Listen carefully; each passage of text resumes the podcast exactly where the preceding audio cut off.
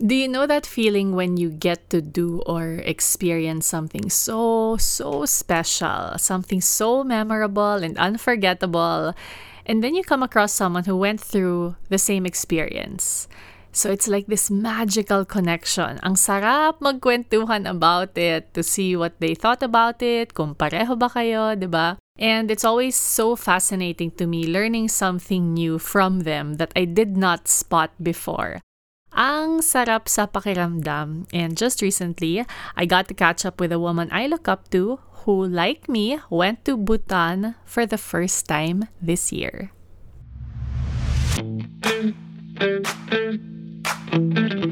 Hello, supers! This is Paano Ba To the podcast, created and hosted by me, Bianca Gonzalez, produced under Anima Podcasts. Today on the podcast, I am welcoming back the former Vice President of the Philippines and currently the chairperson of the nonprofit and non-government organization Angat Buhay Foundation, attorney Lenny Robredo. And this time, we're talking about the life-enriching experience of traveling to the Kingdom of Bhutan. Bhutan Mems with attorney Lenny. Let's get right to it. Hello and welcome back to Paano Ba To? Attorney Lenny Robredo. Oh, so nice to see you and your smile. But I have been following you online and madami sa amin feel na parang we're very happy seeing you live your best life. I mean, you've been spending so much time with your daughters, with your friends, traveling the world. How's the past year been so far? Ano siya? Um, ang hashtag ng mga anak ko, gaya ng sinabi mo, living her best life. Oh, Kasi I, I didn't expect that I would still be this busy. Uh, kasi akala ko after after the break, kaya ang dami kong biyahe kasi I said yes to all the invitations. Akala ko nga, I, I thought that I would be doing nothing so I would have a lot of time to to go around. Pero how wrong I was. My hands are full with Angat Buhay. Siguro 80% of the work that I'm doing now is really Angat Buhay, organizing civil society groups. Kasi mga volunteers ko, Bianca, nung election, we've been encouraging them to transform their groups into civil society organizations. So we can partner with them. Pero 20% of my time is travel and spending time with my daughters. Um, yung travel ko siguro mga 70% work, 30% not work related. So right now, whenever I accept a speaking engagement abroad, lalo na pagbago yung lugar, uh, I make sure na nag extend ako to go around kasi uh, mas, mas tipid yon Kasi syempre libre yung, yung expenses ko, yung plane fare, etc. So, uh, that happened when I had a speaker engagement sa University of Oslo. It was my first time in the Scandinavian region. So, sinama ko si Aika and then the two, two si Tisha and Jillian followed. Nag-ikot na kami. I had also speaking engagements in Bangkok and in Seoul and in Japan. Uh, pero yung personal ko was the Holy Land trip and the Bhutan trip. Yeah, ang galing nga eh. It's nice because nga you're there na, so might as well. At least konti na lang yung dagdag for your personal part of the trip. And I did want to ask you about that because when I shared to our community that I would be interviewing you, ang sabi nila, we want Bhutan memes. Kasi I did this whole series Yeah. on Bhutan, which I found to be really such a transformational trip. Kakaiba siya. Um, no? yeah, I went alone and I know you went with your childhood best friend. And yeah, I just wanted to to talk about that. I guess what was your expectation versus reality sa iyong Bhutan trip? Kasi Bianca, Bhutan has always been on our bucket list, pati ng mga anak ko. And itong, itong childhood best friend ko, ang tagal na namin nagpaplano um, na mag-trip together. Kasi our moms were best friends. They grew up together. Tapos ang dream nila for the two of them, makapagbiyahe sila together. And then they never got to do that. Um, they were so caught up in all the business. Tapos hanggang hindi na sila healthy, na, na, nawala na sila. So itong best friend ko is based in Houston for the, has been based in Houston for the longest time. Aya siya ng aya. And the first time that I said yes was Camino sana. Magka-Camino sana kami together. Pero I thought kasi I wouldn't be running for president. So, di ba biglaan, nag-run ako for president, nag-back out ako from the Camino trip, and she did it alone. Nung nagpaplano na siya ng Butan, sabi niya wala ka ng dahilan para humindi. I was so glad that I, that I did it. Ano lang yon Yung Butan kasi, na-sandwich siya ng two speaking engagements. So, may Bangkok ako sa may Seoul. So, five days lang kami. Hindi ko alam, Bianca, how, how long you were there. Six, just six as well. Pero feeling ko ang ideal sana seven. Kasi bitin na bitin ko. so, yung, yung, yung, yung sa akin, I've always been parang curious about Bhutan because of all the things that we've been reading about it. Pero the experience once you're there is unlike any. Yun yung aking pakiramdam na ang ang sobrang amazed ako sa kanila kasi parang they are so unaffected by the outside world um, parang they chose to carve their own path. Parang sa kanila, walang pressure na humabol. Basta sa kanila, klaro kung anong gusto nilang mangyari for for their country. Nakita naman natin, Bianca, yung Bhutan is is is poor, 'di ba? Ma- mahirap siyang bansa. Maraming tao yung mahirap. Pero despite that, um they are able to provide for the most basic. Like education is free, healthcare is free. Tapos yung idea of gross national happiness anchored on, di ba? Anchored on environmental protection, um, cultural culture. ano sila? Tapos good governance, tapos yung yung quality of life of people. Para sa akin importante, parang sobrang amazed ako na yung previous king, yun yung path na chinus niya. Kasi parang kung makikipagsabayan siya sa mga sa ibang bansa, maiiwan talaga siya. Uh, pero dahil pinili niya na ito yung path na tatahakin, parang nakaka-amaze na siya lang yung carbon neutral country in the entire world.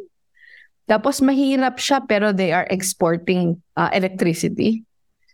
Um, marami pa siyang aspirations pero I think ang kabutihan lang yung the gap between the rich and the poor is not is not so marked. Yung sa kanila parang sabay-sabay sila. Marami ako nakausap na ano din, nagsasuffer din sila na marami silang tao na nag-abroad, seeking mm-hmm. Pastures. Um, karamihan sa kanila, Australia yung pinupuntahan. So, marami din silang aspirations. Pero yung, yung sa akin lang, sa akin kasi yung pinaka-lesson, if you want to carve your own path, you can. Yun yung pinaka-impression ko doon. Yeah, I super agree. And I, I love that you said na parang they decided to go their own route, kumbaga, with what a good life, living a good life means. And I shared this in uh, in the Bhutan series here on the podcast na parang dati, I guess, growing up, my idea of happiness was happiness. It's like a big uh, thing that would make you happy. But then the trip, you realize na no, happiness is in the happiness, in the calm, in the quiet, in the contentment, and in yun nga, living every moment fully. Mm-hmm. Totoo. Saka, saka, ewan ko, Bianca, if pareho tayo, pero sa akin parang sobrang spiritual ng experience yung malalim yung meaning nung pinagdaanan. I, I think it was because of many things. It was just, not just because of Bhutan, but it was also rekindling my ties with my childhood best friend. It was our only time together for for so long. So parang naka, nakadagdag din yon. Pero sobrang amazed ako by the spirituality of the people there. Na parang, parang yung pagiging Buddhist nila, um, hindi siya religion but a way of life. Mm-hmm So ano ako doon? Amazed ako. Marami ako mga tinatanong like, ano bang klase yung mga crimes dito? Alam mo, wala silang, wala silang crimes ng theft or robbery. Wala silang crime na homicide. Parang hindi nila yung problema. How do you do that? Tapos, ito kasi friend ko, Bianca, hiker eh. Ako talaga, hindi ako hiker. As in, ano ako, armchair ako. parang, parang all my life, hindi talaga ako, hindi ako physical na tao. Itong friend ko, talaga pinilit ako mag-hike, pero I enjoyed it so much. Yeah. So parang three days kami nag-hike na sunod-sunod. Parang it was the core of, it was the core of what we did. Parang I get to enjoy on a deeper level yung village life. Mm-hmm. Gaya nung hike namin sa Punaka, parang dinadaanan namin mga villages. So so nakaka nakakakwentuhan mo yung mga yung mga ordinary people, yung mga farmers, parang parang, parang magma-marvel ka at how contented they are with their life.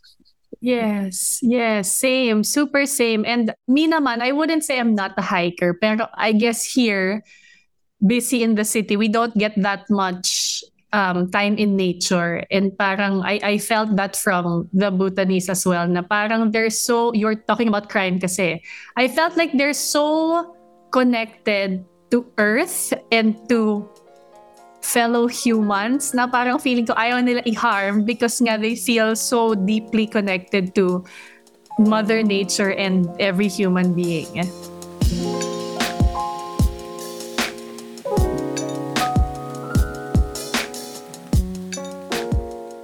Totoo, nakakagulat Bianca na ano, hindi sila, wala silang butchery. Hindi sila nagpapatay ng, ng animals for their food.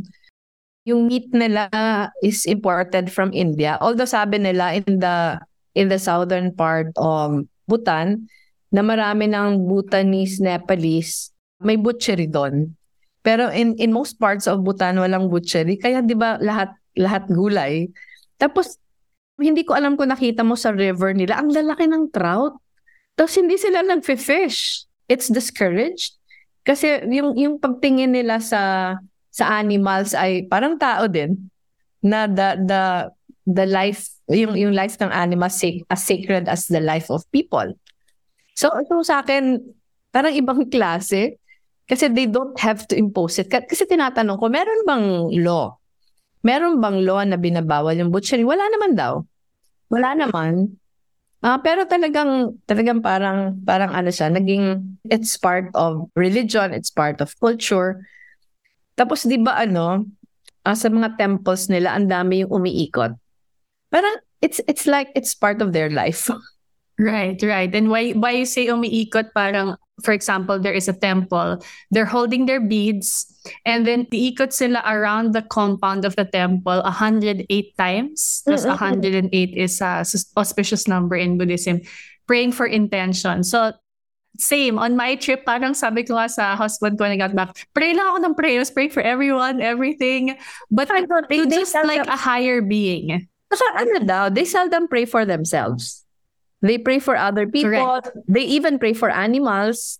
So sabi ko parang napaka ano, 'di ba? Parang parang yung spirituality ibang klase. Yes, yes. And I, and I wanted to ask that because syempre it is an experience um like no other. They're very spiritual. They're very intentional as well. Getting to talk to all the people you talk to in your trip. I guess what is one mindset that you learned or gained na for you, sana mabaon ko to for, for a long, long time? Ah, marami, marami. Parang on a personal level, yung realization ko lang doon na yung respeto sa lahat na tao, lahat na bagay, sobrang second nature sa kanila. Na sobrang second nature sa kanila na many times during the trip, parang nagigilty ako na hindi ako ganon. Ang gusto ko sabihin, Siyempre, we respect other people also here. Pero sa kanila kasi, it's like, it's the most important thing. Yun yung isa. Tapos yung, yung pangalawa, parang how proud they are of their heritage. How proud they are of their country. Tapos how, parang how deeply loyal they are to their culture and their values. Um, yung, pag, yung tour guide kasi namin, every time we ask him things, parating pinopoint niya yung kultura nila. Tapos yung, yung sa kanila, Bianca, di ba, yung national costume nila, everyday nila suot. yeah, correct. It's not no costume. It's like really like their everyday wear. Normal, yeah. Na sa akin, ano din siya, parang liberating in the sense na parang hindi hindi naka-highlight yung rich or poor. Kasi whether mayaman ka, whether mahirap ka, pareho yung suot niyo. Although, syempre, sinasabi ng guide, parang na-identify ka agad ng guide namin kung mayaman yan. Kasi pag handwoven daw yung ano, yung kira, health daw yun. So, alam nila kung handwoven, alam nila kung machine-made. Ang marami din silang aspirations, pero ang, ang, yung, yung sense of contentment with what they have, parang okay na sila doon. Ah, pati yung mga houses, Bianca, di ba? Yung mga houses, pareho, yung itsura. Siyempre, yung iba bigger than the others, pero pare-pareho. Yung may mga mahihirap din, pero parang, ewan ko kung nakapunta ka sa market, sobrang linis ng market nila. Walang Yes! yes! So, Super. ano, tapos ano sila, um, di ba marami silang cows? Ah, yung marami silang cows, tapos merong horses. Parang sinasabi nila na ang ang reason ko meron sila doon, number one, syempre katulong siya sa sa farming. Pero pangalawa talaga, yung manure yung pinakasadya nila. Hindi yung meat. Parang yung manure, they use it um, as fertilizers. Parang walang locally made o nab- nabibili sa commercially commercially available na mga chem- chemical na fertilizers. So parang ano, sobrang in touch nila with with the earth. Yeah, super. I agree. And I, I remember that speaking about contentment and happiness, ano, I attended this lecture on gross national happiness. And then so, yeah, parang they invited a speaker and then just to learn more about it. And then during the Q&A part, I asked, so you identify what makes Bhutanese happy. Tapos sabi ko, what is something that causes unhappiness? And without batting an eyelash, the speaker said, speed. Oh. Talaga? That's so profound. Kasi like even though how they go about their days, they don't pack it with activities. Ah, chill sila, di ba? Chill and then by like a certain point in the day, like 5 p.m. talagang home time, family time. And so I was like, it's such a good reminder also to slow down and Oo. really enjoy or at least be fully present in every day. Oh, bago yun. Ngayon ko lang yun narinig, Bianca. Ay, I'm so happy na naka-contribute pa ako sa Bhutan, ano, Bhutan memes. Ah, pero parang sinasabi nila na walang project na uumpisahan if it does not pass yung gross national happiness na criteria. May nakausap kasi ako doon, Bianca, na former Minister of Agriculture. At sakay namin sa plane, tapos nag-uusap kami ng friend ko. Pero yung usapan kasi namin, Bicol.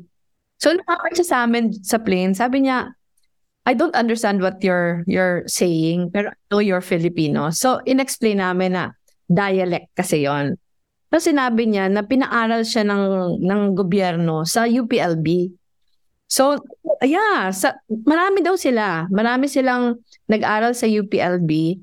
Pinaaral sila ng gobyerno, tapos nag-serve siya. Naging, naging Minister of Agriculture siya. Pinupuntahan niya kami every day. Ah, in, in fact, in-invite niya kami sa bahay niya. So, nagkikwentuhan kami. Ano din siya, parang kinikwento niya din kung ano yung aspirations nila sa source of frustration from the government point of view. Yung syempre, mahirap sa kanila yung, ano ba, yung agriculture sa kanila is a challenge because of the topography of of the place. Tapos dahil sa maraming, parang it's a struggle between modernization and preservation of what we have, ay what they have. So sinasabi nila na it's it's a constant push and pull. Pero ang nakakatulong sa kanila parati nilang binabalik na ano ano yung ano yung gusto nating mangyari. So laging yun yung nananaig. So so para sa akin sobrang nakakabilib yon na kasi 'di ba tayo even on a personal level na-affect tayo ng things surrounding us. Pero sa kanila parang nagwarantyahan nila yon. Tapos, um, ewan ko kung napansin mo na parang lahat na bahay, lahat na establishments, may picture ng king nila. King and their family. So, gra- parang grabe yung reverence nila dun sa, grabe yung reverence nila sa king.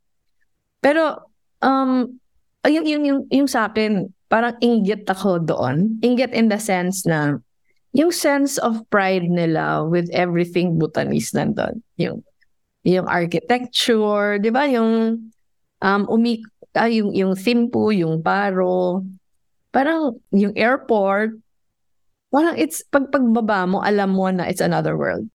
Yeah, it's another world, and we're super lucky to have, I guess, gotten a glimpse into their world. Thank you for sharing all your Bhutan memes.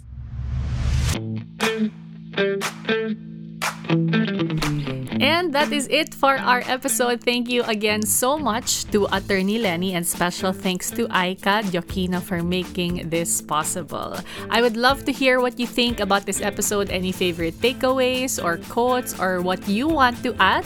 If you have Bhutan memes as well, please do tag me at I am Super Bianca on Instagram, Instagram stories, Twitter, and threads as well now. And of course, you can also follow Paano Ba To on Instagram. And you can also join our community of supers. It is our safe space. It is the Paano Ba To Super Group, a private Facebook group. So yeah, thank you so much for joining me. This is Paano Ba To the podcast created and hosted by me, Bianca Gonzalez, produced under Anima Podcasts. Till our next episode, stay safe, supers.